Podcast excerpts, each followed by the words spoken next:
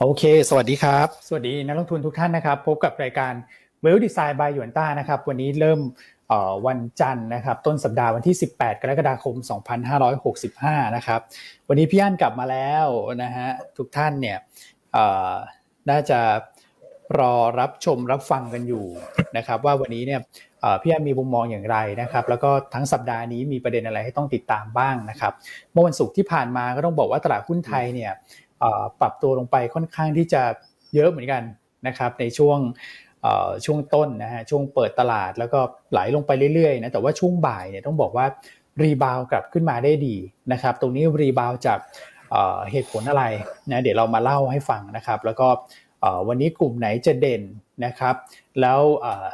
มีกลยุทธ์อย่างไรนะพี่อันมองอย่างไรนะครับ แล้วก็มีหุ้นที่น่าสนใจในทีมไหนเนี่ยนะครับ ก็ เดี๋ยวรอรับฟังกันได้เลยนะฮะทุกท่านเข้ามาแล้วรบกวนกดไลค์กดแชร์ให้กับพวกเราด้วยนะครับโอเคนะครับ ถ้าพร้อมกันแล้วเดี๋ยวเราไปกันเลยนะฮะสำหรับวันนี้ก็เชิญพี่อั้นทักทายเป็นแฟนรายการนะครับ สวัสดีพี่อั้นแล้วก็คุณแม็กซ์นะครับผมครับสวัสดีคุณแม็กคุณอ้วนท่านผู้ชมทุกท่านนะฮะก็สัปดาห์นี้ตลาดหุ้นไทยเนี่ยน่าจะ rebound ได้นะฮะเพราะว่าตัว Dollar Index เนี่ยน่าจะ ชะลอการแข็งค่านะครับ อันเป็นผลมาเกิดจากการประชุมธนาคารกลางยุโรปในสัปดาห์นี้ ซึ่งจะเกิดขึ้นในวันพฤหัสนะครับแน่นอนว่าการที่ Dollar Index ชะลอการแข็งการแข็งค่าเนี่ยจะส่งผลให้เกิดการ short covering ในตลาดหุ้นรวมทั้งพวกราคา commodity ต่างๆ ได้ด้วยเช่นกันนะครับ ดังนั้นปีสัปดาห์นี้เนี่ยเราคงเน้นไปที่หุ้นที่ถูก short เยอะ นะฮะรวมทั้งธีมของหุ้นที่เป็น high beta น่าจะเคลื่อนไหวได้ดีกว่าตลาด หลังจากในช่วงสองสัปดาห์ที่ผ่านมาเนี่ยเราเน้นไปพวกกลุ่มของ defensive เป็นหลักนะครับรวมทั้งเรื่องของผลประกอบการไตรมาสสองจะเริ่มทยอยกันอย่างหนาแน่นในสัปดาห์นี้ กลุ่มธนาคาร ทุกธนาคารจะทยอยรายงานจนถึงวันพฤหัสนี้นะครับ ก็ต้องลุ้นกันขอให้งบกลุ่มแบงก์ออกมาดี หุ้นจะได้ rebound สวยๆนะซึ่งภาพของตลาดหุ้นสหรัฐในวันศุกร์ที่ผ่านมาเนี่ยก็ rebound ขึ้นมาได้ค่อนข้างดี หลังจากทางด้านซิตี้กรุ๊ปรายงานผลประกอบการออกมาดีกว่าคาดการณ์ด้วย อืมครับดังนั้นตลาดจะเหี่ยวแห้งมานะฮะแต่ว่าภาพของ index เนี่ยที่เมื่อวันศุกร์ลงไปทำ low ที่หนึ่งห้าหนึ่งเจ็ดแล้ว rebound ขึ้นมา เป็นไส้เทียนด้านล่างเนี่ยอันดูแล้วมันเป็นจุดที่ลุ้นกลับตัวได้เหมือนกันนะฮะเพราะสัปดาห์นี้เนี่ย คาดว่าตลาดน่าจะ rebound ขึ้นไปทดสอบพันห้าร้อยห้าสิบถึงพันห้าร้อยหกสิบจุดได้ไส้เทียนเนี่ยเหรอฮะ ที่เป็นไส้ด้านล่างเนี่ยนะใช่ครับคือสัปดาห์นี้ตลาดเราจะไม่ได้มีประเด็นลบอะไรเข้ามากระทบมากนักนะครับเพราะฉะนั้นน่าจะ rebound ฮะสัปดาห์นี้มันลุ้น rebound กัน โอ้โหกลับมานี่พร้อมกับความฮึกเหิมนะให้นักลงทุนมีกำลังใจนะพี่อัน ลุ้น rebound นะครับสัปดาห์นี้ลุ้น rebound ฮะเออลุ้น rebound แล้วก็วันนี้เราก็จะมาแชร์กันเพิ่มเติมด้วยเรื่องของเงินเฟ้อสหรัฐว่าทำไมเรามองว่ามันมีโอกาสมากขึ้นเรื่อยๆที่มันน่าจะ peak ไปละสำหรับเงินเฟ้อสหรัฐนะครับเราเห็นหลาย ๆ ตัวเลขหลาย index หลาย indicator ต่างๆ ที่มันดีขึ้นอย่างต่อเนื่องนะครับทั้งเงินเฟ้อพีคไปแล้วเนี่ย ตลาดก็จะกลับมาติดตามเรื่องดอกเบี้ยเป็นหลักละ ซึ่งดอกเบี้ยก็อีกไม่นานฮะก็จะพีคเหมือนกัน นะครับ ดังนั้นเรายังคงมุมมองเดิมว่าไตรมาสสามเนี่ย ตลาดหุ้นน่าจะกำลังวิ่งหาบอททอมนะครับเพื่อที่จะฟื้นตัวในไตรมาสสี่ยังมองลักษณะนั้น ครับผม โอเคอะก็ทักทายกันเท่านี้ก่อนนะฮะเช้านี้เราไม่คุยเล่นเยอะครับ อันนี้เราเข้าไปที่สาระประเด็นเลยสาระเยอะแน่นมากครับผม ใช่ไหมฮะ สาระเยอะใช่ไหมฮะคุณแม็กวันนี้ ใช่ครับ สวัสดีนะครับ พี่อั้นพี่อ้วนครับ ก็ต้องบอกว่า พี่อ้วนครับ พี่อั้นหายไปวันเดียวชาร์จแบตกลับมาตลาดรีบาวเลยนะครับ โอ้โห วันศุกร์ไม่มานี่เป็นเรื่องเป็นราวเลยนะครับเป็นเรื่องเป็นราวเลยนะช่วงช่วงเช้าครับผม อืมครับผม แต่ว่าต้องต้องเรียนอย่างนี้ก่อนว่าวันศุกร์ตอนแรกตลาดปรับตัวลดลงไปค่อนข้างเยอะเนาะนะครับ แล้วก็มีการรีบาวเร่งเข้ามาเนี่ยนะครับ หลังปิดไปแล้วหลังตลาดบ้านเราปิดไปแล้ว ก็มีข่าวดีเข้ามาอีกนะครับ จริงๆมีแบบสามสี่ข้อข้อดีเลยนะครับข่าวดีเข้ามาในช่วงของวันศุกร์ นะครับเดี๋ยวผมว่าวันนี้แหละนะครับตลาดหุ้นไทยก็คงตอบรับจากปัจจัยบวกเหล่านี้นะครับเดี๋ยวเราก็จะมาแชร์ว่ามีปัจจัยอะไรบ้าง แล้วก็ผมมองว่าน่าสนใจทั้งนั้นเลยนะครับทั้งสามสี่ปัจจัยที่จะเล่าให้ท่านนักลงทุนฟังเนี่ยนะครับก็อาจจะพอมีเอ่อการเก็งกำไรกันเข้ามาในช่วงต้นสัปดาห์ได้ค่อนข้างดีด้วยนะครับ หลังพี่หลาย ๆ ท่านเนี่ยนะครับก็บอกว่ากลับมาจากเที่ยวแล้ว ใช่ไหมครับ อืมนะครับก็หลายท่านก็คงหยุดยาวไปแหละนะครับในช่วงสัปดาห์ที่แล้วนะครับ ก็เป็นจังหวะที่เหมาะเจาะพอดีเลยนะครับ กับการเข้ามาเทรดหุ้นนะครับอืมอ่าโอเคนะครับเดี๋ยวรอติดตามนะฮะมุมมองของ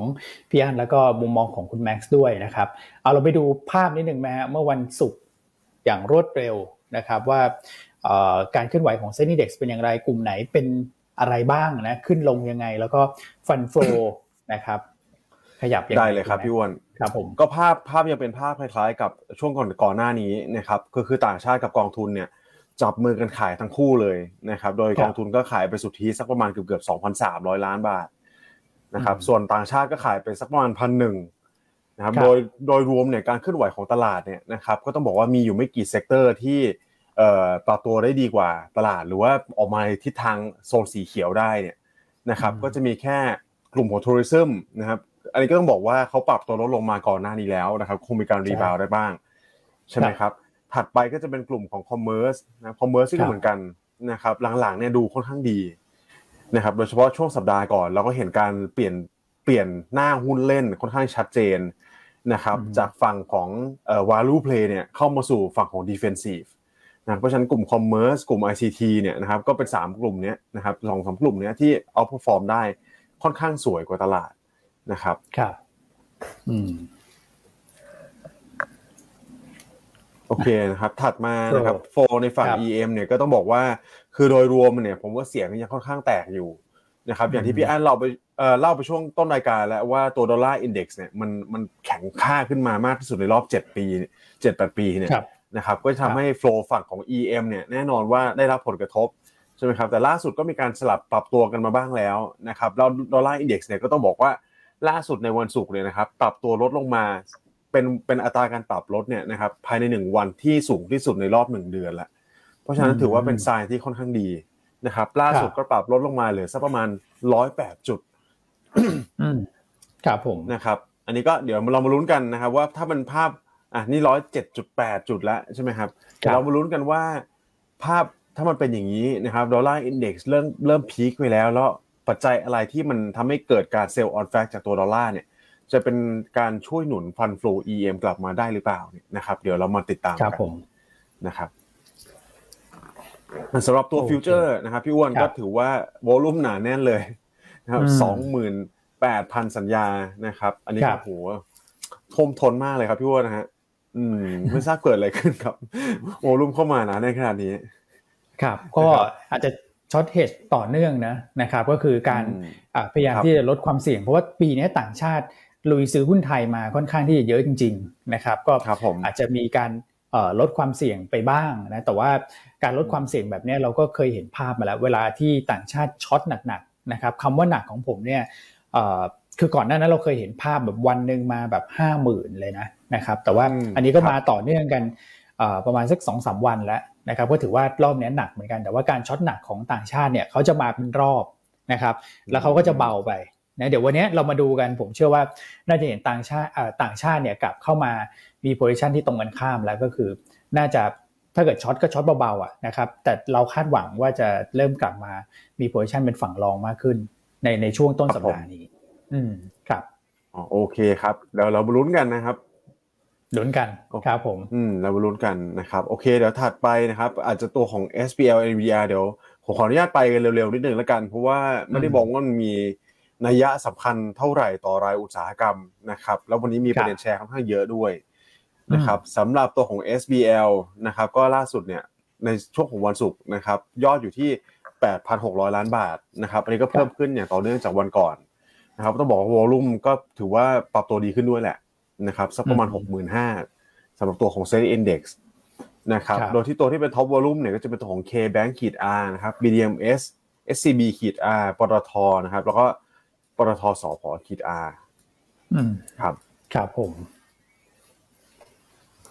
โอเคเดี๋ยวหน้านี้เก็บไว้ก่อน เดี๋ยวให้พี่อันเล่าให้ฟังนะครับสำหรับหุ้นที่เอ่อถูก short เยอะนะแล้วก็มีโอกาสที่จะช็อต covering กลับขึ้นมานะครับผม ครับโอเคโอเค NVDR ก็ถือว่า break สถิติรอบที่แล้วไปเรียบร้อยแล้วครับพี่อ้วนซื้อแปดวันติดกันนะฮะรอบที่แล้วเจ็ดใช่ไหมนะครับอืมก็ถือว่าถือว่าเป็นทรายที่ค่อนข้างดูดีนะนะครับ แล้วก็สลับซับสลับกับตัวของทาง future พอสมควรมาหลายวันแล้วเหมือนกันนะครัใช่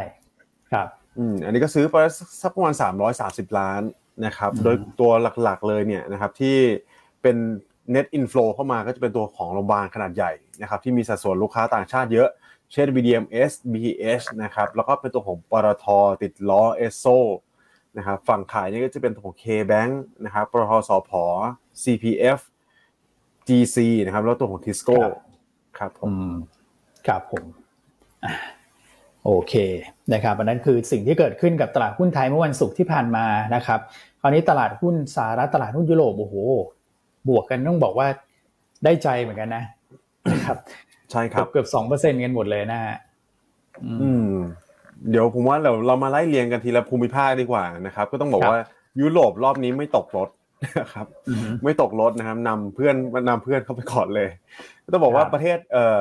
SET Index บ้านเราเนี่ยในช่วงบ่ายเนี่ยนะครับคือผมติดออกรายการกลับมาเปิดดูอีกทีหนึ่งครับพี่อ้วนโอ้โหอืมแรลลี่ขึ้นมาเกือบจะบวกอะนะครับก็ต้องบอกว่าหลักๆเป็น sentiment จากฝั่งของยุโรป นะครับยุโรปก็มีครับการคาดการณ์เก็งกำไรกันเรื่องของคุณไบเดนเนี่ยแหละนะครับอืมที่ไปเจอกับทางซาอุดิอาระเบียนะครับเรื่องการที่จะหวังที่จะเพิ่มตัวของอุปทานนะครับน้ำมันดิบกลับเข้ามาในตลาดโลกนะเพราะฉะนั้นอันนี้คือหลักๆเลยนะครับ ตัวยุโรปเนี่ยเราเราทราบกันอยู่แล้วว่าเขาเซนซิทีฟกับเรื่องของราคาพลังงานมาก ใช่ไหมครับ เพราะว่าเป็นจุดเป็นหลักๆเลยแหละนะครับ ที่ทำให้ เอ่อเงินเฟ้อเขาขึ้นมาสูงขนาดนี้ในช่วงก่อนหน้านะครับแล้วก็ไม่ว่าจะเป็น heat wave นะตอนนี้ heat wave ล่าสุดนี่ก็ถือว่าค่อนข้างรุนแรงนะครับพี่อันพี่อ้วนครับ ผมเช็คดูเนี่ยอืมนะครับคาดการณ์กันว่าอย่างอังกฤษเองเนี่ยนะครับจะแบบแตะ 40 องศาอะโอ้โหบ้านเรานี่ผมว่า 40 ก็ร้อนจะตายแล้วนะฮะขนาดบ้านเรามีแอร์ใช่ไหมครับพี่อ้วนพี่อันอะแล้วบ้านอังกฤษเขาไม่มีแอร์เหรอคุณ ไม่มีน้อยมากครับ ผมว่าแบบส่วนใหญ่ไม่มีแอร์มีแต่ฮีเตอร์ นะมีครับแต่ฮีเตอร์อ๋อใช่สี่สิบองศานี่คงแบบโอ้โห หูดับตับไหม้กันเลยทีเดียวนะครับ ต้องต้องดูว่าเนี่ยผมว่าปริมาณในการที่ต้องอืมใครมีพัดลมไปขายพัดลมนี่ผมว่ารวยเลยอะตอนนี้นะครับร้อนใช่ไหมฝั่งนู้นใช่แล้วผมว่า demand ฝั่ง AC หรือว่าแอร์เนี่ยอาจจะกลับครับเพิ่มขึ้นมานะ อย่างอืมล่าสุดที่เราเห็นว่าเอ่ออาจจะมีความกังวลเรื่องของการเข้าสู่ winter ใช่ไหมครับครับ แก๊สธรรมชาติเนี่ยอาจจะเป็นตัวที่เอ่อมีโอกาสที่ขาดแคลนได้นะครับ แต่ตอนนี้ก็ต้องบอกว่าต้องรับ heat wave ไปก่อนแล้วล่ะอืมนะครับ อืม อันนี้มีพี่นักลงทุนอืมเขาก็แชร์เข้ามาด้วยเหมือนกันนะครับบอกว่าแอร์ไม่มีครับลูกชายปิดเทอมอยู่ฝรั่งเศสอยากกลับเต็มทนนะครับกลับมาหาแอร์ใช่ไหมฮะ อืมโอ้โหใช่ครับ ก็ฝั่งยุโรปส่วนใหญ่ไม่มีแหละนะครับ อืมอืมอืมอืมอืมครับ อ่าฮีทเวฟนะ ต้องใช้พลังงานเยอะขึ้นเนี่ยช่วงเนี้ยนะครับ ใช่ครับ อืมอ่าโอเคอาจฝั่งยุโรปใช้ได้เลยนะบวกขึ้นคมารับผมสหรัฐก็บวกบวกได้ดี ใช่นะคุณครัแม็บกครับสหรัฐนี่มีหลายปัจจัยเหมือนกันเดี๋ยวต้องต้องแชร์อย่างนี้ก่อนว่ายุโรปเนี่ยปัจจัยบวกหนึ่งอันละใช่ไหมครับอืมล่าสุดผมก็เห็นเนื้อข่าวนะครับ ว่าทางทางครับคุณไบเดนที่คุยกับทางเจ้าชายใช่ไหมของทางซาอุดิอืมอาระเบียเนี่ยนะครับก็ได้ข้อครับสรุปมาเป็น ระยะมิดเทอมก่อนแล้วกันนะครับบอกว่าเขาจะอืมเพิ่มอัตราเอ่อกำลังการผลิตน้ำมันเนี่ยนะครับเพิ่มเป็นเอ่อ13 ล้านบาร์เรลภายในปี 2027 นะครับแต่ไทม์ไลน์ระยะสั้นเนี่ยจะขึ้นมากน้อยขนาดไหนเนี่ยเดี๋ยวเราต้องมาติดตามกันเพิ่มเติมนะครับก็ต้องบอกว่าถ้าสั้นๆเนี่ยขึ้นมา 1 ถึง 2 ล้านบาร์เรลได้ก็ถือว่าเยอะมากๆแล้วนะครับแล้วก็จะเป็นอันนี้คือเป็นสิ่งที่พี่อันกับพี่อ้วนได้แชร์กันไปก่อนหน้านี้แล้วแหละนะครับว่าอันเนี้ยให้จับตาดูดีๆนะ เขาไปเยือนซาอุดิไปเยือนไปเยือนของฝั่งตะวันออกกลางทั้งทีเนี่ยนะครับ ต้องมีอะไรติดไม้ติดมือกลับมาบ้านกลับมาบ้านบ้างแหละนะครับ ไม่งั้นไปก็ต้องไม่เสียเที่ยวใช่ไหมนะครับเพราะฉะนั้นเราเห็นธีมของคอมม o ดิตี้เนี่ยมันเริ่มที่จะทรงตัวลดลงไปเรื่อยๆแล้วแหละถึงแม้จะมีการ rebound สลับกลับมาบ้างนะครับ อืมครับผมใช่ครับ เพราะฉะนั้นตอนนี้ก็คือไปลุ้นการประชุมโอเปกครับ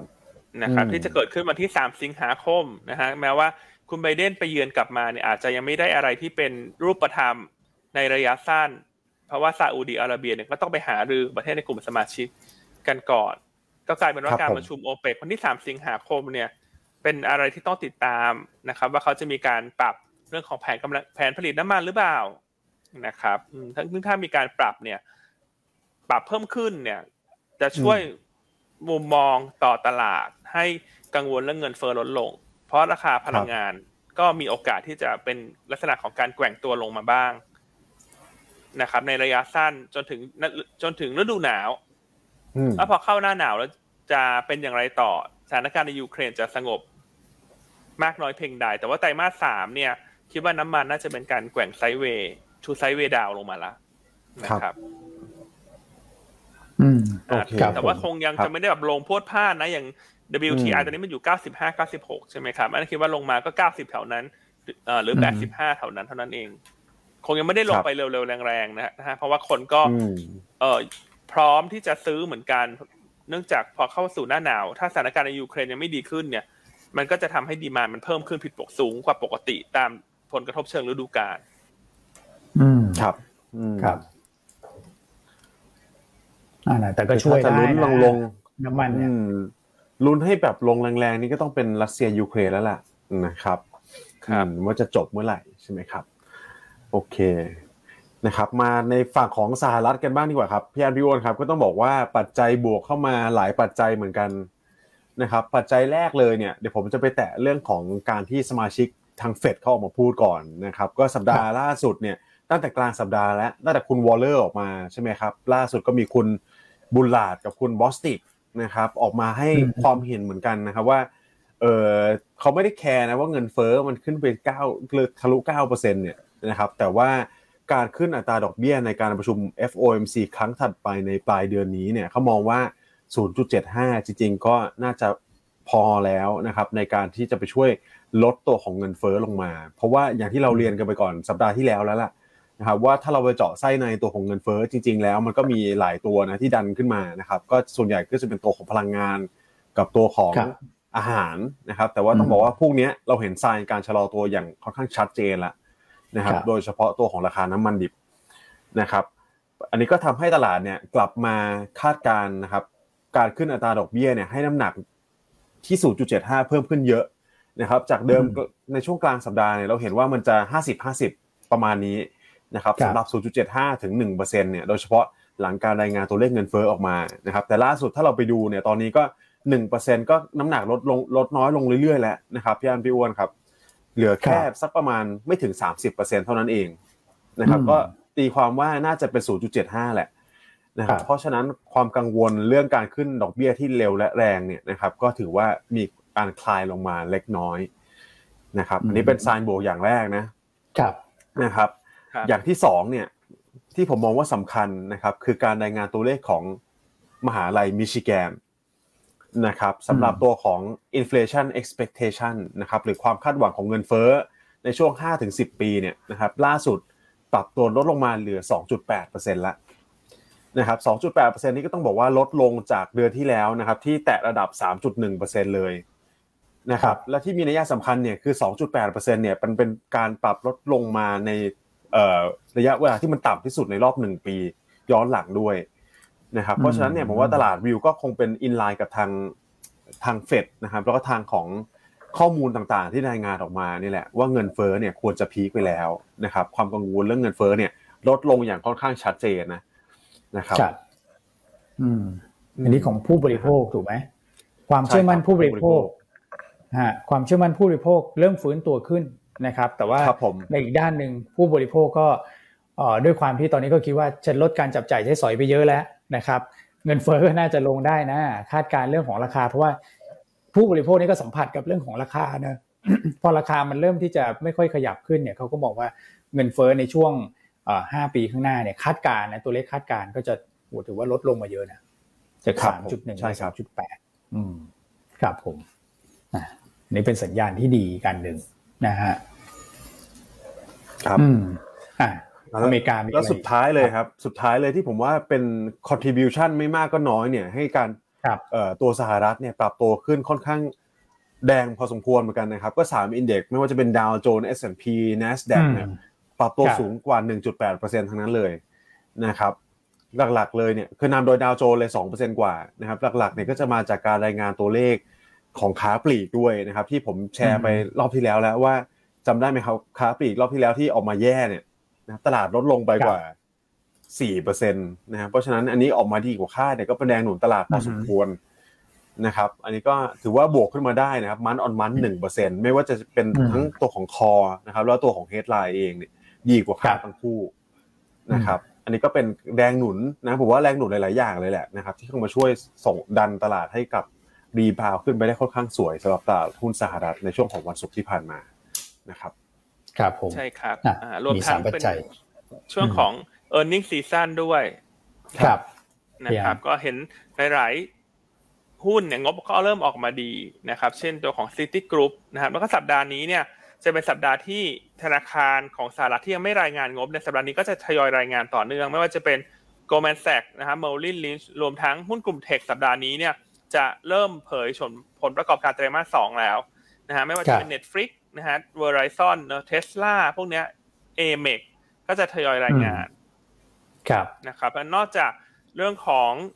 ความคาดหวังเงินเฟ้อมันเริ่มลงแล้วถูกไหมฮะ คือภาพที่เกิดในวันศุกร์เนี่ย มันเป็นภาพที่ดีนะครับ ไม่ว่าจะครับความเห็นของคุณบุลาดคุณบอสติกนั่นเองที่ทำให้คนเชื่อว่าอะเจ็ดสิบห้าก็เพียงพอถูกไหมครับอะคนเริ่มมองเงินเฟ้อลงแล้วว่าใกล้ peak แล้วขณะที่องค์ประกอบเศรษฐกิจสหรัฐคือค้าปลีกมันก็ไม่ได้แย่มากนักนะอืม ก็กลายเป็นว่าคนครับเริ่มจะเชื่อแล้วว่าเออถ้ามันเกิด recession มันก็คงจะไม่ได้เป็น hard landing มันอาจจะเป็นครับ soft landing ตลาดหุ้นก็เลยมีการ rebound สลับกลับเข้ามา รวมทั้งการปิดสถานะ short ด้วย เพราะว่ามีการรายงานผลประกอบการในสัปดาห์นี้เนี่ยเลยทำให้นักลงทุนฝั่งที่เป็นขา short เนี่ยถ้ามีกำไรเขาก็ทยอยปิดเหมือนกัน ครับใช่ครับนะฮะอืมอ่าตรงนี้ก็เลยทำให้โดยรวมๆเนี่ยตลาดสหรัฐ ฟื้นตัวกลับขึ้นมานะฮะของไทยเราก็ดูดีนะฮะวันนี้คิดว่าภาพคงไม่แตกต่างกันในสัปดาห์นี้ เป็นเรื่องของการอืม rebound ได้เช่นกันหุ้นหลักๆ ครัๆบที่จะ rebound เช่นอะไรกลุ่มธนาคารอ่ากลุ่มค้าปลีกใช่ไหม CPO รวมทั้งก็กลุ่ม anti commodity ที่เป็นลักษณะของการเลือกซื้อรายตัวเนี่ย ก็ยังดูน่าสนใจอยู่นะครับ อย่างล่าสุดเนี่ยราคาอลูมิเนียมก็ลงต่อเนื่อง อืมอืมครับนะครับครับราคาผมอลูมิเนียมนี่ลงต่อเนื่องนะฮะแล้วก็เผลอแป๊บเดียวฮะคุณแม่คุณอ้วน ไปดูราคายังไงข้าวสาลีฮะอืมหลังจากเราเล่าไปแล้วเมื่อสัปดาห์ที่แล้ว พวกราคาโลหะครับผมมันลงมาแล้ว copper อลูมิเนียม ราคาข้าวโพด ราคาถั่วเหลืคือองเหลืองครับอ่าตอนนี้ราคาแป้งข้าวสาลีเนี่ยที่ก่อนหน้าเนี่ยถูกกระทบมากจากวิกฤตในยูเครนนะเผลอแป๊บเดียวใช่มาตอนนี้ราคาตัวข้าวสาลีเนี่ยลงมาทำระดับต่ำสุดก่อนที่จะเกิดวิกฤตยูเครนแล้ว โอ้โหครับอ๋อก็คืนกลับมาเกือบหมดแล้วถ้างั้น ใช่ครับครับเพผมราะฉะนั้นองค์ประกอบของเงินเฟ้อตอนนี้ถ้าทุกท่านดูเนี่ยจะเห็นได้ว่าตัวอืม core inflation หลังๆ ไม่ได้เซอร์ไพรส์เยอะถูกไหมฮะอืมแล้วเทรนด์มันเริ่มลงแล้วเนอะมันออนมันตัว core inflation ครับ หรือครัว่าเงินเฟ้อพื้นฐาน ซึ่งไม่รวมครับอาหารกับพลังงานไงครับถูกไหมครับอืมอ่าแล้วตอนนี้เทรนด์คืออะไรฮะน้ำมันมันก็เริ่มที่จะลดช่วงบวก หรือไม่ได้ทำ high ใหม่ละส่วนราคาอาหารก็เริ่ม ลงแล้วนะแป้งข้าวสาลีนี่มีความสำคัญนะครับเพราะว่าเป็นอืมองค์ประกอบหลักเนอะสำหรับชาวยุโรปที่เขาเอาไว้ทำอาหาร ใช่อืมใช่ครับครับผม ครับ อืม เพราะฉะนั้นนี่ผมเห็นนะ เทรนด์ตัวของตัวคอเนี่ยนะครับ CPI ก็ลดลงมาสามเดือนติดต่อกันแล้วล่ะนะครับ เพราะฉะนั้นเนี่ยถ้าฝั่งฟู้ดที่เราแชร์กันไปก่อนหน้านี้นะครับ ก็กำลังการผลิตก็เริ่มกลับมาแล้วใช่ไหมครับ อืมเพราะฉะนั้นความกังวลเรื่องนี้ ผมว่าลดน้อยลงพอสมควรเลยนะ นะครับจากตัวสะท้อนจากตัว wheat เนี่ยนะครับที่ปรับตัวลดลงมาอย่างพี่อันบอกเนี่ยนะครับถึงจุดอืมก่อนจะเกิดวิกฤตนะครับ สงครามระหว่างรัสเซียกับยูเครนแล้วนะครับ อืม น่าสนใจนะนะครับ ตัวนี้ครับผมอ่าพอเงินเฟ้อลดลงแรงกดดันทางด้านเออดอกเบี้ยก็เริ่มลดลงอย่างที่พี่อันบอกนะครับ มันก็เลยทำให้ bond yield เนี่ยชะลอการปรับขึ้นนะครับ แล้วก็ย้อนกลับมาอืมที่ dollar index นิดนึงนะครับ ล่าสุดเองในตลาดเอเชียก็ยัง พักตัวลงมาต่อเนื่อง ซึ่งตรงนี้น่าจะเป็นธีมหลักของสัปดาห์นี้ถูกไหมฮะพี่อันเพราะว่าถ้าเกิดเรามองอีกปัจจัยหนุนเรื่องของดอลลาร์ที่ขึ้นไปก่อนหน้านั้นคือยูโรที่อ่อนด้วยนะครับและสัปดาห์นี้เนี่ยเอ่อในช่วงวันที่ 21 จะมีการประชุม ECB ใช่ไหมฮะก็น่าจะทำให้ดอลลาร์เนี่ยพักตัวลงมาจากการเก็งกำไรในตัวของเงินสกุลยูโรก่อนที่จะมีการประชุมนะครับ ใช่ครับ ซึ่ง ECB อืมสัปดาห์นี้จะประชุมวันพฤหัสครับ ครับอืมก็มาลุ้นกันแต่คิดว่าไม่น่ามีอะไรผิดคาดนะดอกเบี้ยใช่ฮะคงขึ้น0.25ขึ้นแค่นั้นนะฮะเราไม่ลุ้นเซอร์ไพรส์ได้ไหมฮะดูแล้วยากเหมืเป็อดนกันเนี่ยนะนะน่ายากเนาะอือืมครับ ครับอาจจะศูนย์จุดสองห้าก่อน แต่ว่าครั้งถัดไปอาจจะค่อยๆขยับขึ้นอืมนะครับก็ครับทั้งนี้ทั้งนั้นก็รอดูตัวเลขเงินเฟ้อประกอบด้วยเพราะว่าสัปดาห์นี้ในวันอังคาร จะมีการรายงานตัวเลขเงินเฟ้อยุโรปอืมครับ เดือนมิถุนายนนะฮะที่จะรายงานตลาดคาดเพิ่มขึ้น 8.6อืมเปอร์เซ็นต์ year on year คือครับถ้าขึ้นไปครับสูงกว่าคาดน่ะเยอะๆ เช่นถ้าออกมาเก้าอย่างเงี้ยก็มันก็มีลุ้นหรือว่าอาจจะ0.5นะ แต่น้ำหนักอาจจะไม่ได้เยอะมากนัก เพราะว่าด้วยสไตล์ของธนาคารกลางยุโรปส่วนใหญ่ทำอะไรมีแบบแผน ครับครับนะครับไม่ไม่ค่อยจะเซอร์ไพรส์ตลาด แล้วสิ่งที่อืมอ่ารอติดตามในวันพฤหัสนี้นอกจากดอกเบี้ยยุโรปเนี่ยก็ติดตามเรื่องของเครื่องมือทางการเงินที่เขาจะจะมาช่วย การเพื่อผ่อนคลายบอลยูของประเทศในกลุ่มสมาชิก ที่มีแนวโน้มปรับตัวขึ้นเมื่อ ECB เข้าสู่การดำเนินนโยบายกับดอกเบี้ยขาขึ้น ครับผมอืมอืมนี่เขากักไว้ไม่ประกาศสักทีนะเครื่องมือเนี่ยนะครับเดี๋ยวรอมารอดูกันกักไว้ ECB เหรียญกินไม่ออกจะหฮะคุณแม็กนี่ผมนี่เดี๋ยวรอติดตามมากเลย ผมว่าผมสนใจประเด็นนี้มากเลยนะครับว่า ECB เนี่ยจะมีหรือเปล่าครับรอบเนี้ยนะครับ หรือว่าจะยังดึงไว้อยู่กักไว้อยู่ครับพี่วันยัน อืมอืมครับผม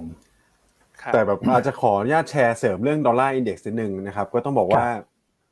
หลักๆ เนี่ยที่มันแข็งค่าขึ้นมาแต่งต่อเนื่องเนี่ยมันเป็นเรื่องของ policy divergence ถูกไหมครับ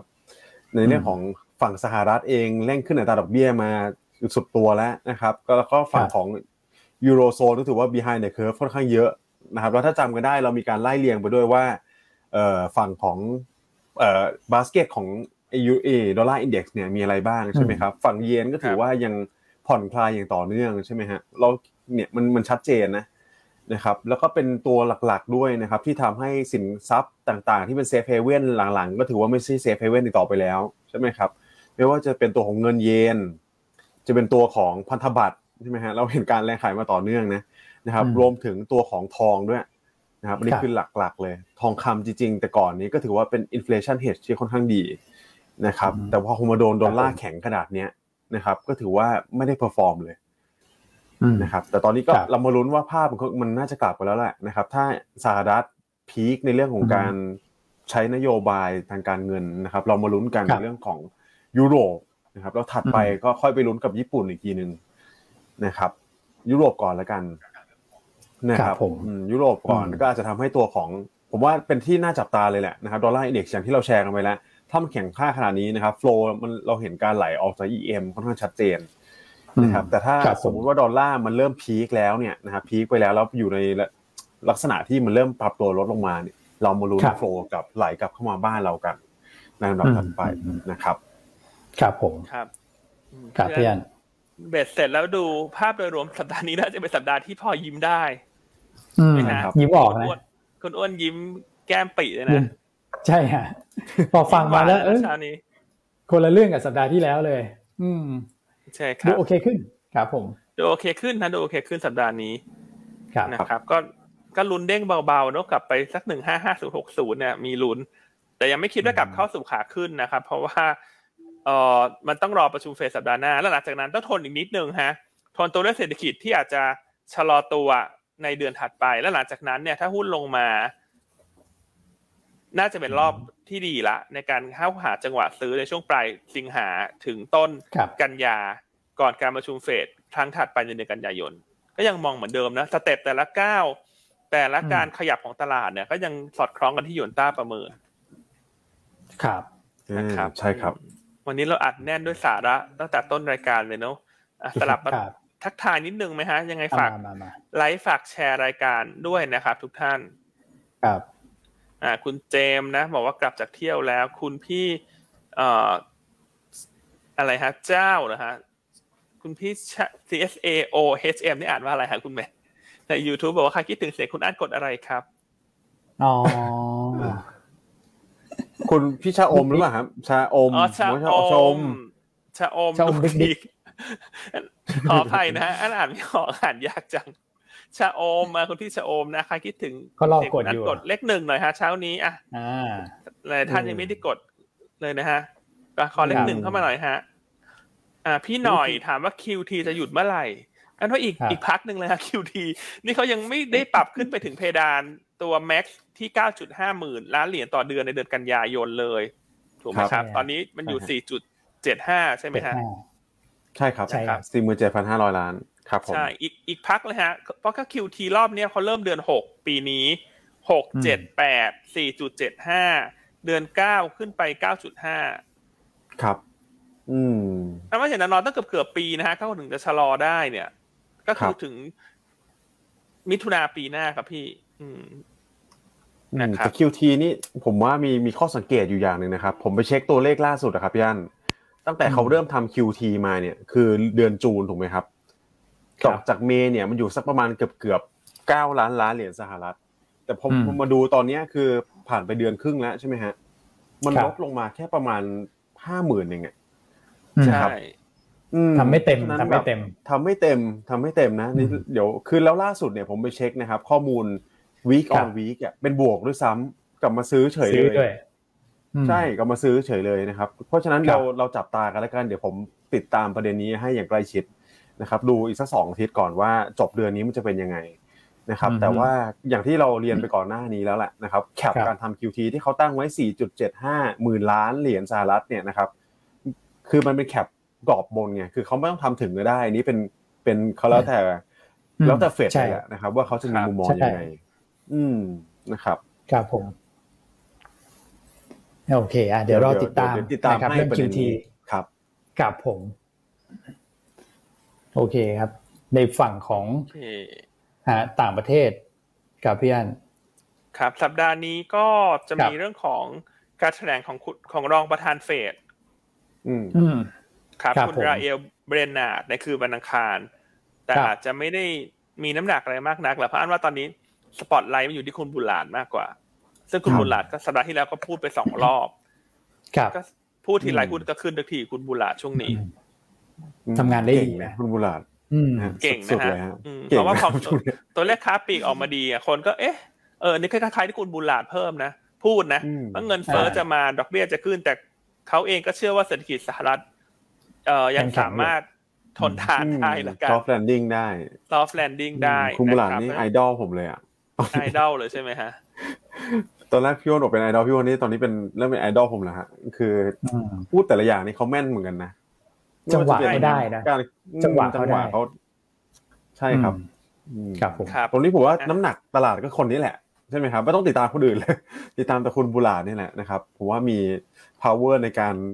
เรียกความเชื่อมั่นตลาดได้ระดับหนึ่งเลยนะนะครับใช่ครับ ก็อืมอาจจะตามคุณบุลลาดกับคุณโพเวลเป็นหลักช่วงนี้ ครับผม ครับ นอกจากการแถลงขอครังบรองประธานเฟดในวันอังคาครัรบอืม ประเด็นสำคัญอื่นๆ ในสัปดาห์นี้เนี่ยนอกจากเรื่อง ECB ที่พูดกันไปแล้วในช่วงต้นรายการเนี่ย น้ำหนักก็จะมาอยู่ที่ภาคอสังหาริมทรัพย์ของสหรัฐอืมนะครับ ในวันพุธครับผมนะฮะเพราะจะมีการครับรายงานตัวเลขดอกเบี้ย สินเชื่อบ้านอายุ30ปีอีกละครับ ของสหรัฐครับนะครับอืมรวมทั้งรายงานยอดขายบ้านมือสองของสหรัฐด้วยครับเช่นกันเพราะฉะนั้นสัปดาห์อืมนี้จำง่ายๆครับวันอังคารเงินเฟ้อยุโรปวันพุธไปครับดู ตัวเลขภาคอสังหาของสหรัฐส่วนวันพฤหัสเป็นไฮไลท์คือ ECB อืมอ่าส่วนครับระหว่างผมสัปดาห์ เป็นช่วงของการเก็งกำไรผลประกอบการไตรมาสสองนะหุ้นอืมจะเด่นเป็นตัวตัวละกันสัปดาห์นี้แต่ภาพโดยรวครัมบตลาดจะกลับขึ้นมา จะเด้งกลับขึ้นมาเพราะดอลลาร์จะอ่อน อืมครับครับ อืมพอฟังมาตั้งแต่ตอนนี้มาครึ่งรายการ ผมว่าอู้ดูแบบโอเคเลยนะนะครับ แล้วก็มีธีมเรื่องของการเก็งกำไรผลประกอบการด้วย แต่มันก็มีประเด็นข้อกังวลอยู่เหมือนกันพี่อันเห็นเอ่อก็พูดถึงกันเยอะนะเกี่ยวกับเรื่องอสังหาริมทรัพย์ในจีนนะจริง ๆ ก็เป็นข่าวมาตั้งแต่ช่วงปลายสัปดาห์ที่แล้วแล้วไม่แน่ใจอะครับผู้เชี่ยวชาญทั้งสองท่านเลยเนี่ยทั้งพี่อั้นคุณแม็กถามพี่อั้นก่อนแล้วกันมองยังไงฮะประเด็นนี้น่ากังจีวลนไหมใช่ไหมครับ อืมอันว่าถ้าจีนจะเอาให้อยู่เขาก็เอาอยู่ครับ เพราะเขาเป็นอ่าประเทศที่สามารถปรับ policy เพื่อที่จะ support ได้ ซึ่งล่าสุด แบงก์ชาติจีนอืมก็ออกมาบอกนะครับ ว่าจะยังคครังบใช้นโยบายเพื่อที่จะประคองเศรษฐกิจ อืมครับผมครับส่วนเรื่องอสังหาริมทรัพย์จีนปีเนี้ยก็บริษัทที่ผิดนัดชำระหนี้เนี่ยเป็นบริษัทที่สี่ครับละนะครับอืมถ้าอันอ่านชื่อไม่ผิดน่าจะเป็น Shimao นะฮะที่เมื่อสองสัปดาห์ก่อน แต่มันไม่ได้เป็นอะไรที่เซอร์ไพรส์ตลาดนะอืมเพราะว่าตลาดใช่เขาก็รู้มาตั้งแต่เรื่องของ China Evergrande แล้ว ครับ ครับนะครับอืมอันเลยคิดว่า น่าจะคุมอยู่ฮะสำหรับอสังหาริมทรัพย์จีน คือถ้าเป็นประเทศอื่นอาจจะไม่อยู่นะครับถ้าเป็นประเทศจีนเนี่ยน่าจะคุมอยู่ น่าจะช่วยอยู่ ครับผมอะมโอเค นะฮะก็ไม่ได้เอาเป็นเป็นปัจจัยรบกวนแล้วกัน ใช้คำนี้ได้ไหมเอาใช่ณแม็กคือคือมีะไรเสริคือผมมองว่าจริง ๆ ในครับในฝั่งของแบบสื่อนะครับ ที่รายงานออกมาอืมหลาย ๆ สื่อเนี่ย แล้วประเมินว่าอันนี้เสียจากจากการที่เขาเอ่อ จะหยุดหยุดผ่อนค่างวดเนี่ยครับมันมันประมาณเท่าไหร่เนี่ยแต่ผมต้องเรียนอย่างนี้ก่อนอืมว่า ข้อมูลต่างๆ พวกเนี้ยจริง ๆ มันเข้าถึงได้ค่อนข้างยากมากนะครับ โดยเฉพาะจีนเนี่ยครับเพราะฉะนั้นเราอย่าเพิ่งแพนิคตามตัวเลขการรายงานของสื่อต่างๆ ก่อนอืมนะครับครับแล้วหลังสุดเออล่าสุดเนี่ยตัวของทางทางแบงก์ชาติจีนเนี่ยก็มีการออกมาครับพูดเสริมด้วยแล้วนะครับอืมว่าจะมีการกระตุ้นเศรษฐกิจเพิ่มเติมนะครับอืมโดยเฉพาะเนี่ยผมจับตาภาคอสังหาเนี่ยแหละ นะครับครับหลักๆเลยที่ตัวของ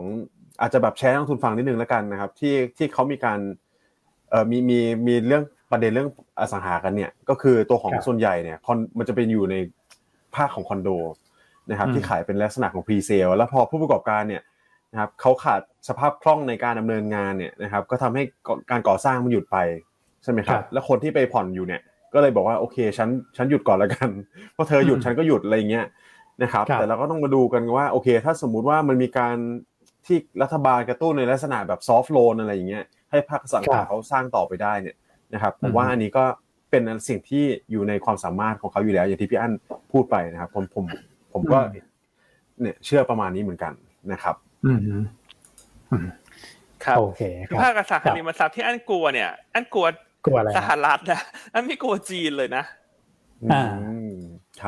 คืออันน่ะครับกลัวผมสหรัฐมากครับเพราะว่าราคาบ้านก็สูง ถูกไหมคครัรับบดอกเบี้ยก็แพง คนเก็งกำไรครับก็เยอะ ถูกไหมครับอืมครับอืมแล้วการที่เขาเป็นโลกเสรีเนอะเวลามันเกิดอะไรขึ้นเนี่ยครับความโหดร้ายก็คือมันมีการเล่นฝั่งช็อตผสมไงคุณ ครับ โอ้โดนซ้ำใช่ไหมแล้วสังเกตลงเวลาลงนี่ลงแรงนะครับ ใช่ไหมครับอ่าเวลาใช่ลงครับ ใช่เพราะเวลาลงก่อนมันจะผ่าน ช่วงที่มันแย่ก่อนมันจะเข้าสู่ช่วงฟื้นฟูกว่าจะครับช่วงของการถูกยึดมาขายโหมันหลายปีนะสองถึงสามอืมปีเนาะถ้าตอนนี้ครับเวลาเห็นข่าวอสังหาเนี่ยก็เห็นข่าวจีนอันเฉยๆนะแต่ถ้าเห็นข่าวอสังหาสหรัฐร้องแรงเนี่ยกลัว เพราะสุดท้ายคิดว่ามันจะระเบิด ครับอืมนะครับอืมครับของผมไทยเรานี่สบายๆฮะไทยเราไม่มีฟองยังไงสฮะบู่ใดๆหรอกฮะ เพราะว่าเราต้องกลัวไหมเป็นบ่อน้ำที่เหี่ยวแห้งมาหลายปีแล้วฮะถ้าใครจะซื้ออสังหาริมทรัพย์ไทยเต็มตลาดก็ก็ซื้อไปเถอะฮะ เลือกซื้อไปฮะ ซื้อได้ใช่ไหมตอนนี้ ซื้อตามที่ได้อันคุณอ่าคอนโดดีๆทำเลครับดีๆมันไม่ค่อยมีแล้วคุณ ปีนี้เขาเปิดแต่ระดับแบบมิดทูโลอะคุณระดับบนเขาไม่ค่อยมีอ่าไปใครเปิดแล้วคุณ ครับอืมใช่ครับถ้าคุณอ้วนเขาก็ซื้อแต่ระดับ luxury เนอะ ultra luxury ก็ต้องรีบสรรหาแล้วคุณ นี่ดูหน้าน้องด้วย luxury เลยนะ อืมครับแหมอสังหาไทยเลือกซื้อไปเถอะฮะครับอืมถ้าจะซื้อเพื่ออยู่ก็เลือกซื้อไปฮะ ไม่ได้ใช่มีอะไรที่ราคาอืมมัน overheat อะไร แต่อย่างใดเนอะโดยเฉพาะยิ่งคอนโดครับเนี่ยใช่ครับอืมอืม จริงๆ ผมว่าคือจังหวะนี้เป็นจังหวะที่ดีแล้วล่ะในการเลือกซื้อนะครับ เพราะเดี๋ยวอย่าลืมนะดอกเบี้ยเราเนี่ย ผมว่าใกล้เข้าสู่ครัสบภาวะขาขึ้นแล้วนะอืมใช่ไหมครับ อืมครับรวมถึงแบบ อสังหาเพราะว่าตอนนี้ก็ถือว่ายังอ่อนแออยู่อะนะครับ ในแง่โดยเฉพาะคอนโดใช่ไหมครับ อืมยังยังกลับมาไม่ได้เต็มรูปแบบ เพราะฉะนั้นราคามันก็ยังไม่ได้ขึ้น อย่างมีนัยสำคัญต่อรองกันได้ว่าราคาต่ยัองรองกันได้อยู่ใช่อ่าใช่คใช่รับครับผมอืมอืมเลือกซื้อเลือกหากันนะตอนนี้ตลาดเช่าก็ดีนะฮะเพราะว่าน้องๆนักศึกษาดีมากเขาเริ่มกลับมาเรียนหนังสือกลับมาแล้วนะฮะคุณอืมใช่ใช่ใช่ครับ ครับผมโอเคอะไปดูเรื่องอื่นๆไหมฮะที่เราอาจจะเป็นครับประเด็นอืมเสริมประเด็นแทรกเรื่องครับ FBL ไหมฮะอ่าได้ฮะแล้วก็ IMF พี่พี่อันนิดเดียว IMF น่าจะวันที่26เดี๋ยวรอดูประกาศ26เนอะอ่าครับอืมนะครับก็น่าจะเป็น26กรกฎาคมเป็นการรีไวซ์ดาวอยู่แล้วล่ะ แน่นอนครับเนาะผมอืมถูกไหมครับ อืมใช่อืมครับผม เพราะปัจจุบัน IMF เนี่ยคาดการณ์ GDP ของฮะ global เนี่ยของทั้งโลกเนี่ยไว้ที่ 3.6%ในปีนี้ใช่ซึ่งอันนี้รีไวซ์ลงมาละจากปีก่อนที่ 4.4%นะฮะก็ล่าสุดออกมาบอกแล้วฮะว่าเดี๋ยววันที่ 26 ใช่ไหมฮะคุณอ้วน 26 กรกฎาคมใช่คจะรับมีการทบทวน GDP ครั้งใหม่ครับอืมซึ่งจะถูกปรับลงนะครับ ครับเพราะฉะนั้นจดไว้ก่อนฮะ ว่า 26 กรกฎาจะมีเรื่องนี้เกิดขึ้น คนจะได้ไม่ตกใจฮะ แล้วรวมทั้งใช่ครับอันว่าตลาดหุ้นมันเคลื่อนไหวนำ การปรับ projection ของธนาคารใหญ่ ๆ ทั่วโลกแล้วฮะ เลยไม่ได้ครับให้น้ำหนักสักเท่าไหร่สำหรับประเด็นนี้ อืมใช่คผรับมเห็นผมหัวข่าวมันมาตั้งแต่วันศุกร์แล้วครับ พี่อันพี่อ้วนใช่ว่าใช่ IMF นะจะประกาศปรับแล้วก็ใช้คำว่า substantially ด้วยนะ คืออย่างมีนัยสำคัญนะครับ แต่ตลาดก็ไม่ลงแล้ว ตอนนี้ผมว่าตลาดเขามองไปข้างหน้าแล้วล่ะนะครับรู้กันหมดอยู่แล้วครับนะครับว่าพลังงานต่างๆ นานาพวกนี้มันกระทบเศรษฐกิจใช่ไหมฮะนะครับ อือืมม ครับผมประมาณนี้นะครับ นี่ นี่เขาแบบแทบจะเฉลยสุด ๆ แล้วนะเขามีเขาเขาใบของสหรัฐมาเนี่ยนะปรับที่ปรับลงเยอะคงปรับของอเมริกานั่นแหละ ใช่ไหมมันก็เห็นตัวเลขแล้วมันก็สะท้อนภาพไปในเรื่องของการลงทุนเรียบร้อยแล้วแหละนะครับ แต่จดไว้ก่อนครับจะได้ไม่ต้องตกอกตกใจนะครับผมอ้าวมาดูฮะช็อต covering พี่อันเนี่ย SBL เนี่ยนะฮะ อันนี้ผมครับด้านซ้ายมือนะพี่อันตารางนี้ก็คือเป็นหุ้นที่ถูก short เอ่อในมูลค่าที่สูงในช่วง 5 วันทำการที่ผ่านมานะครับ ส่วนด้านขวาเนี่ยเดือนครึ่งทำไมต้องเดือนครึ่ง เพราะว่าเอ่อเราไปจับกับต่างชาติที่เขาขายหุ้นของเราเนี่ยตั้งแต่ประกาศเงินเฟ้อนะครับรอบเดือนพฤษภาคมนะในช่วงต้นเดือนมิถุนาเนี่ยเขาก็ขายมาเรื่อยๆนะครับก็อันนี้เป็นฝั่งฝั่งขวาก็จะเป็นเดือนครึ่งไปล้อกับเอ่อต่างชาติที่ขายหุ้น แต่เอาฝั่งซ้ายก่อนพี่อัน ที่ถูกช็อตเยอะๆเนี่ยฮะห้าอันดับโอ้โหเคแบงครับใช่โอ้ฝั่งซ้ายเนี่ยคือครับต้องเรียกรวมนะ รวมทุกวันห้าวันรวมกันรวมทุกวันจันทร์ถึงศุกร์ที่ใช่แล้วหุ้นอะไรโดนครับ short เยอะ เพราะสัปดาห์ที่แล้วเนี่ยอันว่าส่วนหนึ่งเนี่ย มีอืมข้ามเกี่ยววันหยุดถูกไหมฮะ volume ก็ใช่เบาบางเอ่อพอมี short sell เยอะแรงแรงซื้อน้อยกว่าปกติหุ้นเลยไหลลงเร็วอืมนะครับก็หุ้นห้าอันดับแรกที่ถูก short sell สูงสุดสัปดาห์ที่แล้วเนี่ยมี KBANK ถูกไหมครับปตทปตท ER EP สพอืม BDMS แล้วก็ปตทสพครับอืมอะถ้าตัดปตทสพออกไปก็เป็น AOT ในอีกตัวหนึ่ง AOT ครับอะถ้ารวมไปแล้วเป็น NVDR กับกระดานปกติ ครับงั้นถ้าดูเนี่ย ถ้าตลาดสัปดาห์นี้ rebound เนี่ย เราก็ต้องเลือกที่โดน short เยอะ ครับ แล้วก็หุ้นเขาลงอืมนะฮะอย่างในห้าตัวเนี้ย KBANK เนี่ย น่าจะมีโอกาสฟื้น ครับอ่าส่วนตัวที่สองกับอืมสามเนี่ยคือปตทกับปตทสพเนี่ยฮะถ้าให้เลือกก็เลือกปตทสพอืมเพราะปตทเนี่ยเขามีเรื่องที่อาจจะถูกอ๋อรบกวนอยู่ในเรื่องของการขอเงินช่วยเหลือต่างๆจากภาครัฐเพราะฉะนั้นถ้าครัจะบเล่นรีบาวด์เนี่ยไปสพเลยดีกว่า อืมครับผมนะครับถัดไปคือ BDMs อันนี้อาจจะไม่ไม่น่าสนใจ เพราะหุ้นไม่ได้ลงนะ หุ้นเขายืนอยู่อืมข้างบนนะครับ อืม อืม นะครับมันห้าอันดับแรกเนี่ย ถ้าเลือกก็จะมีครับ KBank ปตทสผครับ แล้วถ้าร่นมาอีกตัวหนึ่งอาจจะเป็น AOT นะครับอืมแต่ AOT ก็ไม่ค่อยลงนะ ไม่ค่อยลงเท่าไหร่เพราะฉะนั้นอันอาจจะครับขยับลงมาอีก ในตารางที่คุณอืมอ้วนทำมาก็จะเป็น SCB หรือบ้านปูอ่าครับผมนะครับ อืมอืมครับ คือที่ผมไฮไลท์สีเขียวไว้เนี่ยต้องเด่นนิดนึงว่าไฮไลท์ไว้เอ่อเพื่อให้เห็นภาพนะครับ ว่าตัวไหนที่งบไตรมาสสองเนี่ยเอ่อ น่าจะออกมาโอเคด้วยนะครับก็คือนักวิเคราะห์ preview เบื้องต้นเนี่ยโตทั้ง Q ทั้ง year นะครับก็เลยไฮไลท์มาให้นะมี IVL ติดมาด้วยเหมือนกันพี่อันครับเออครับผมเพราะฉะนั้นตารางนี้จะช่วยนะนักนักลงทุนได้ง่ายขึ้นว่าถ้าจะเล่นครับช็อต covering ตัวไหนครับอ่าลงมาเยอะตัวไหนโดน short ครับเยอะ แล้วถ้ามีสีเขียวๆคาดให้ด้วยเนี่ย ก็คืองบจะสวยด้วยใช่อันนี้ครัเลืบอกง่ายถูกไหมฮะอือฮึยวนใช่ยวนต้าใช่นี่จัดสรร มาให้นักลงทุนแล้วนะทำการบ้านมาให้อย่างดีในทุก ๆวัน ใช่ครับอืมใช่คุณครับลองดูอย่างเคแบงก์คุณอ้วนคุณแม็กฮะฮะครับถูกช็อต NVDR นะคุณ11.4เปอร์เซ็นใช่ฮะอืมถูกไหมฮะ ของที่ซื้อขายใช่ฮะในกระดาน แล้วถ้าคุณไปฮะบวกเคแบงก์ที่กระดาน local ปกติฮะไม่ใช่ NVDR อีก5เปอร์เซ็นฮะอยู่ด้านล่างเนี่ยครับอืมถ้าเกิดว่าสัปดาห์ที่แล้ว KBank เนี่ย โดน short โดน sell เท่าไห ร่ไปฮะ16เปอร์เซ็นกว่านะของที่ trade ในกระดานนะเกือบหนึ่งในห้าครับ เยอะอืมเยอะมาก เยอะไหมฮะ โอ้โหกระหน่ำ summer sale ฮะไม่ค่อยเห็นภาพอืมเท่าไหร่ครับอืมเพราะฉะนั้นเวลาดูเนี่ยนอกจากดูมูลค่าการขาย short อืมแล้วให้ดูเปอร์เซ็นต์ครับเทียบปริมาณด้วยนะ อันเนี้ยจะเห็นชัดว่าครับตัวไหน ลงมาเพราะโดน short เยอะอืเพมราะฉะนั้นวันนี้แน่นอนครับมันต้องเด้งมันต้องเด้งได้ดีกว่าคนอื่นครับ อืมฮึอืม นะครับผมส่วนตารางขวาครับคุณอ้วน คุณครับว่ามีตัวไหนเป็นไฮไลท์ไหมครับ ก็ไฮไลท์มาแล้วน่าจะคล้ายๆกับด้านซ้ายครับ อันนี้คือหุ้นที่ถูก short เยอะในช่วงเดือนครึ่ง แล้วก็ดูต้นทุนเฉลี่ยด้วยนะครับ ต้นทุนเฉลี่ยเอ่อจะอยู่คอลัมน์ที่2นะครับแล้วก็เทียบกับราคาล่าสุดดูว่า short กันแล้วเนี่ยในช่วงเดือนครึ่งที่ผ่านมามีกำไรกันสักเท่าไหร่นะครับ ปรากฏว่าหุ้นที่กำไรเยอะๆเนี่ยส่วนใหญ่ก็เป็นกลุ่มแบงค์นะแล้วก็มี IVL ด้วยนะครับแต่ว่าตัวที่ผมไม่ได้ไฮไลท์เนี่ยก็คือว่าอ่า มันอาจจะติดเงื่อนไขเรื่องงบนิดนึงนะครับเราก็คิดว่าคนที่โดน short เยอะแล้วราคาลง แล้วเขาเริ่มมีกำไรเนี่ยเขาน่าจะปิดแล้วนะครับกับอีกกลุ่มหนึ่งก็คือราคาสูสีฮะลองนึกถึงทุกท่านนะเวลาแบบท่านซื้อหุ้นหรือขายหุ้นไว้เนี่ย พออสมมติขายหุ้นไว้ไม่ค่อยลงแล้วมันกลับมาแบบถึงต้นทุนจะแล้วทำไงดีเอ๊ะซื้อกลับไปเลยไหมอะไรอย่างเงี้ยนะครับผมก็เลยคิดว่ามันน่าจะเป็นจิตวิทยาการลงทุนเหมือนกันว่า พอช็อตแล้วมันแบบราคามันใกล้ๆอะแล้ว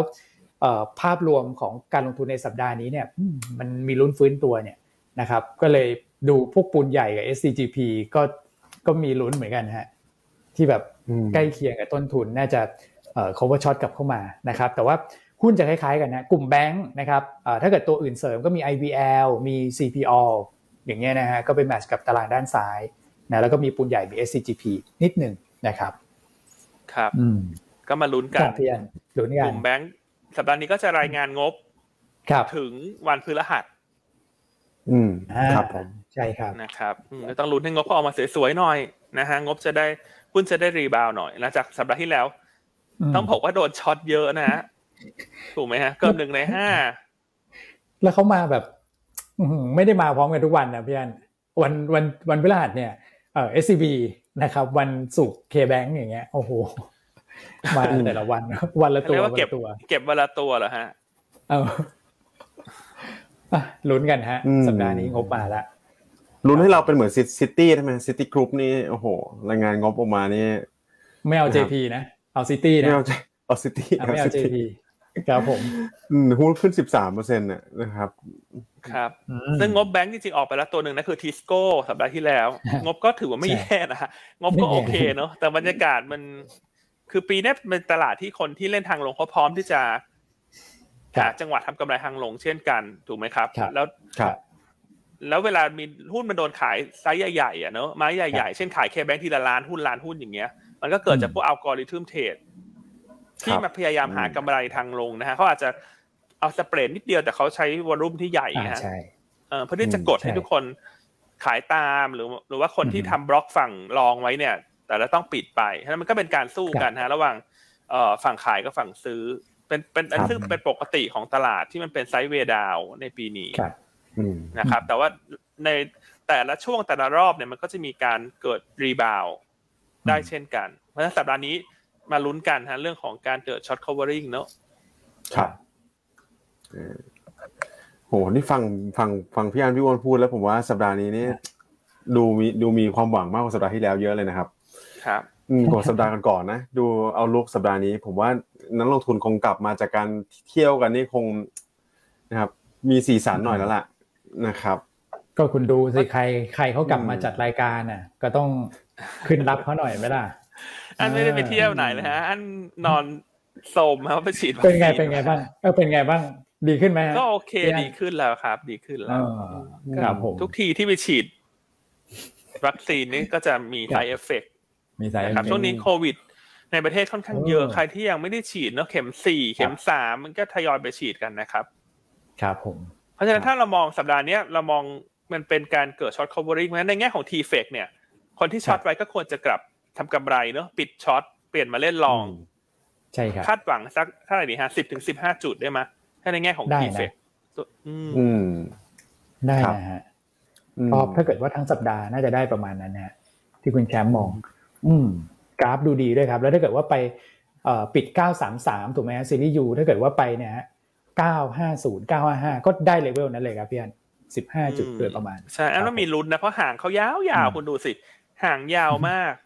โอ้ทุกทีนะ รอบรอบรีบาวด์ก็จะหางยาวอย่างเงี้ยนะอืมใช่ครับกราฟนี่ห่างยาวมาก ครับอะเพราะฉะนั้นวันนี้มน่าองสนใจขึ้นนะคุณแม็ก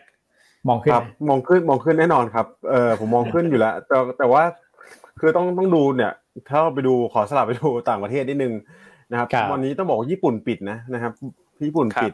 แต่ว่าที่เหลือเนี่ยอืมก็ดูแบบเขียวๆหมดเลย แล้วผมว่าไทยเราเนี่ยก็ถือว่า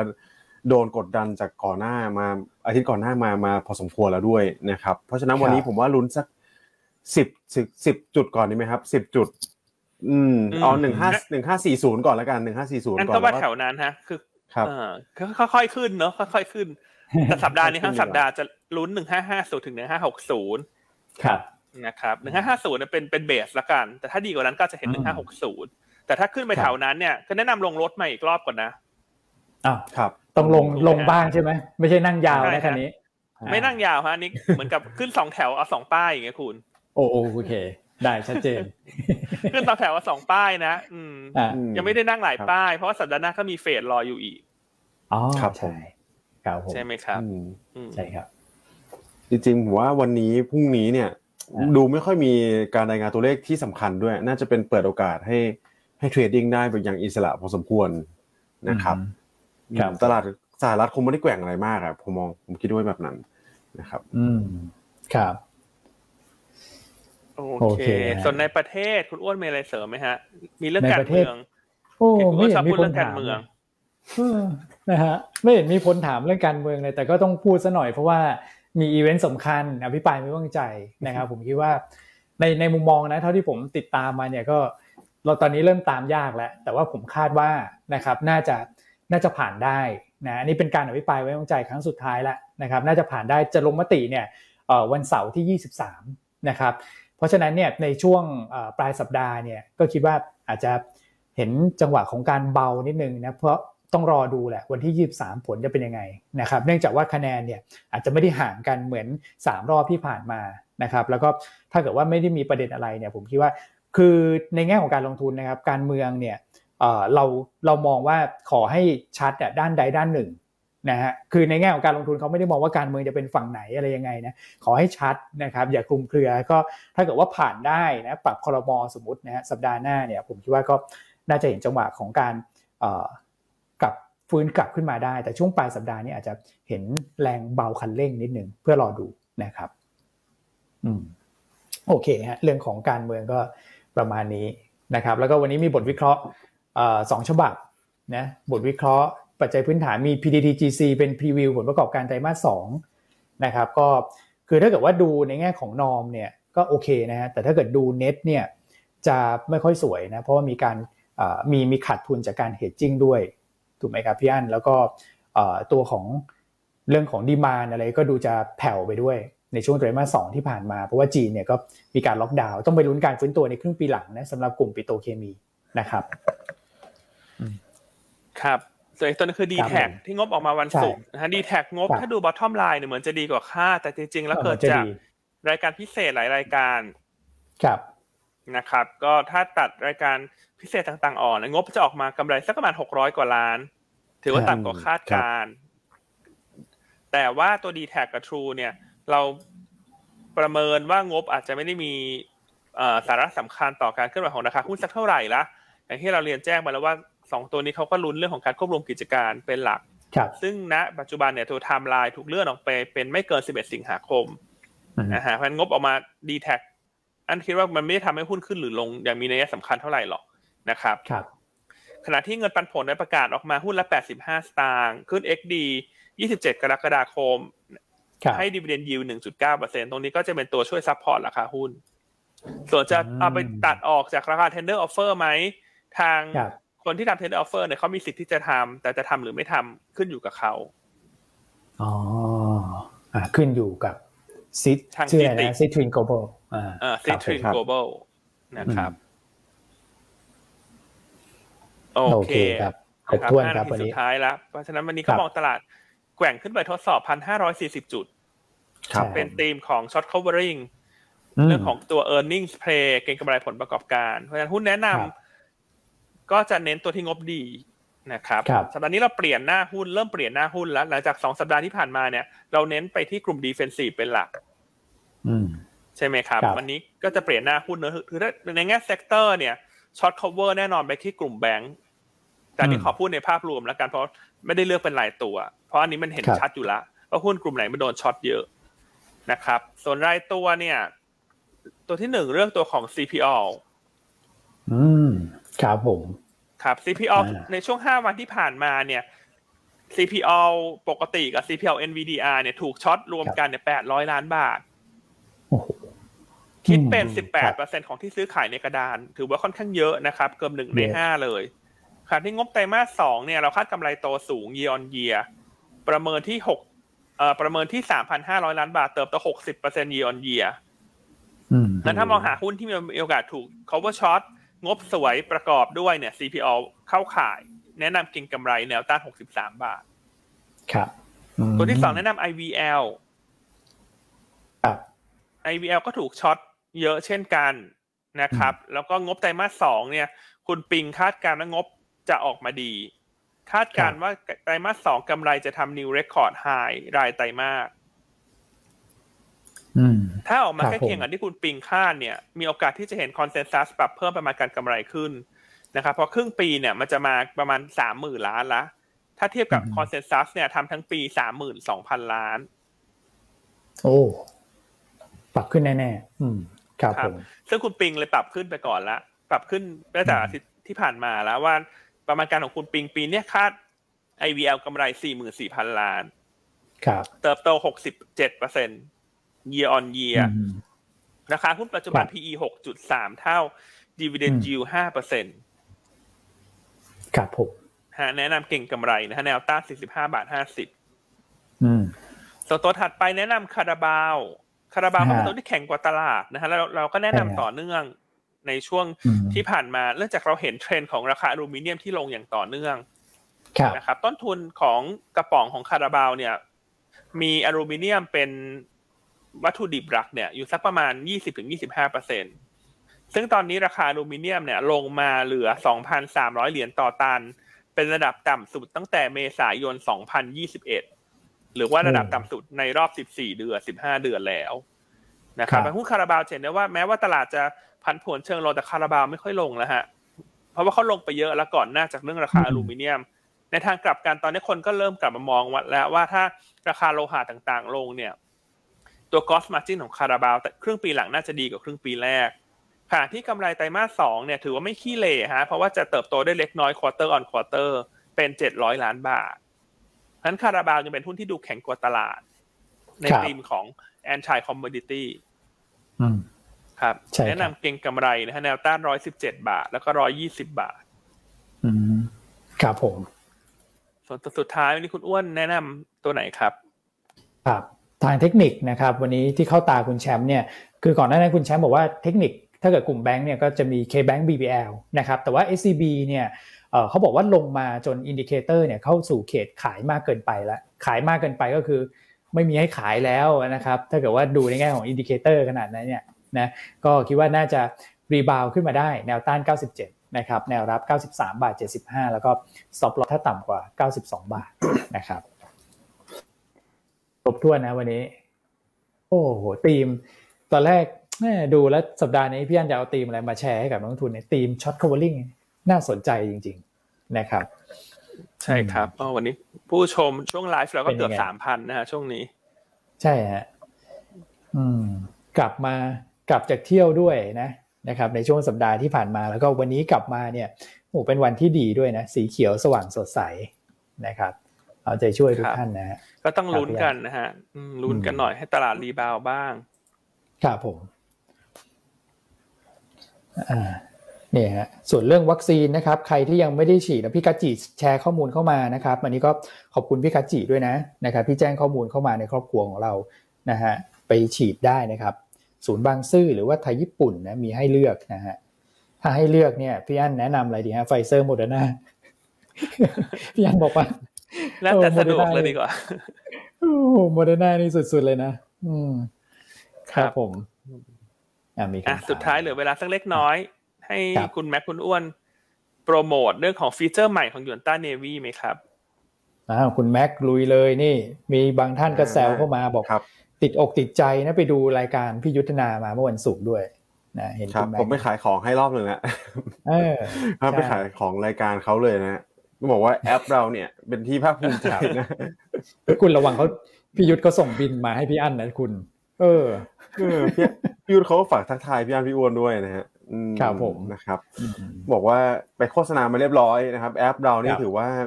นะครับมีฟังก์ชันใหม่ๆเนี่ยนะครับ ไม่ว่าจะเป็นเมนูฝั่งเทรดทุกฝั่งการเตือนแจ้งเตือนทุกอย่างเนี่ยผมว่าถ้านักลงทุนท่านไหนลอง ใช้แล้วแล้วถูกใจเนี่ยก็แชร์กันเข้ามาได้นะครับ หรือว่าท่านไหนใช้แล้วถูกใจเนี่ยอย่างแรกเลยนะครับ ฝากแนะนำเพื่อนๆด้วยนะครับอืมฝากแนะนำเพื่อนๆด้วยนะครับ ก็ลองมาเปิดพอร์ตกับเรามาลองใช้ก่อนก็ได้นะครับ ยังไม่ต้องเทรดนะ ถ้าถูกใจเนี่ยค่อยเทรดใช่ไหมครับพี่วอนยันอ่าถ้าถูกใจเนี่ยนะครับแล้วฟังข้อมูลจากเรายิ่งชอบด้วยเนี่ย ก็ขอความกรุณานะครับ แต่ว่าอืมต้องมีต้องบอกเรียนก่อนว่าฟังก์ชันดีๆเยอะครับนะใช่ไหมครับ ไม่ว่าครัจะเป็นการแจ้งเตือน หุ้นเข้าใกล้ค่าเฉลี่ย 200 วันจะเบรกขึ้นครับจะทำจะเบรกลงเนี่ยนะครับก็มีการเตือนหมดนะครับอืมก็ล่าล่าสุดก็มีการปรับ setting ทุกอย่างได้หมดเลยนะนะครับ customize หรือว่าทำตามแบบที่เราชอบชอบได้เลยอะนะครับว่าจะให้เซตตัวไหน เปิดตัวไหนปิดตัวไหนได้หมดทุกอย่างนะครับ อืมอืมอะลองไป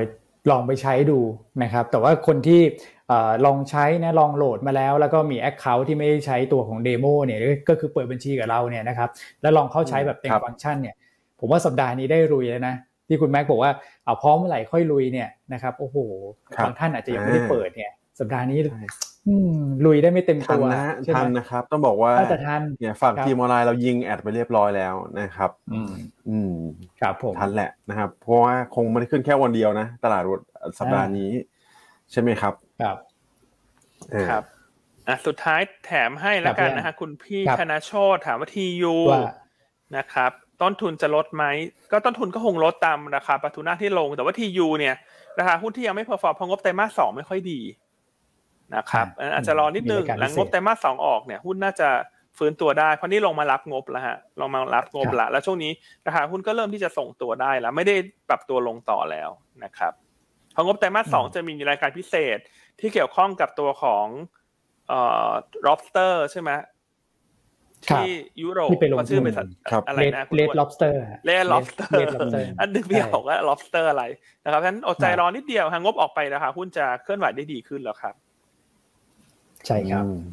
ครับอืมครับ โอเคหมดเวลาถ้างั้นวันนี้ก็หมดเวลาแล้วนะครับเดี๋ยวครับพบกับคุณแชมป์ต่อนะครับ ว่าคุณแชมป์มองยังไงตัว TFEX เนี่ยตัวเซ็ตห้าสิบ Index Futures ถ้าจะมองเล่น rebound เดี๋ยวคุณแชมป์มองแนวต้านสักเท่าไหร่ ใช่คครับแล้วเดี๋ยวพบกันใหม่ในวันพรุ่งนี้นะครับ สวัสดีครับ สวัสดีครับ สวัสดีครับ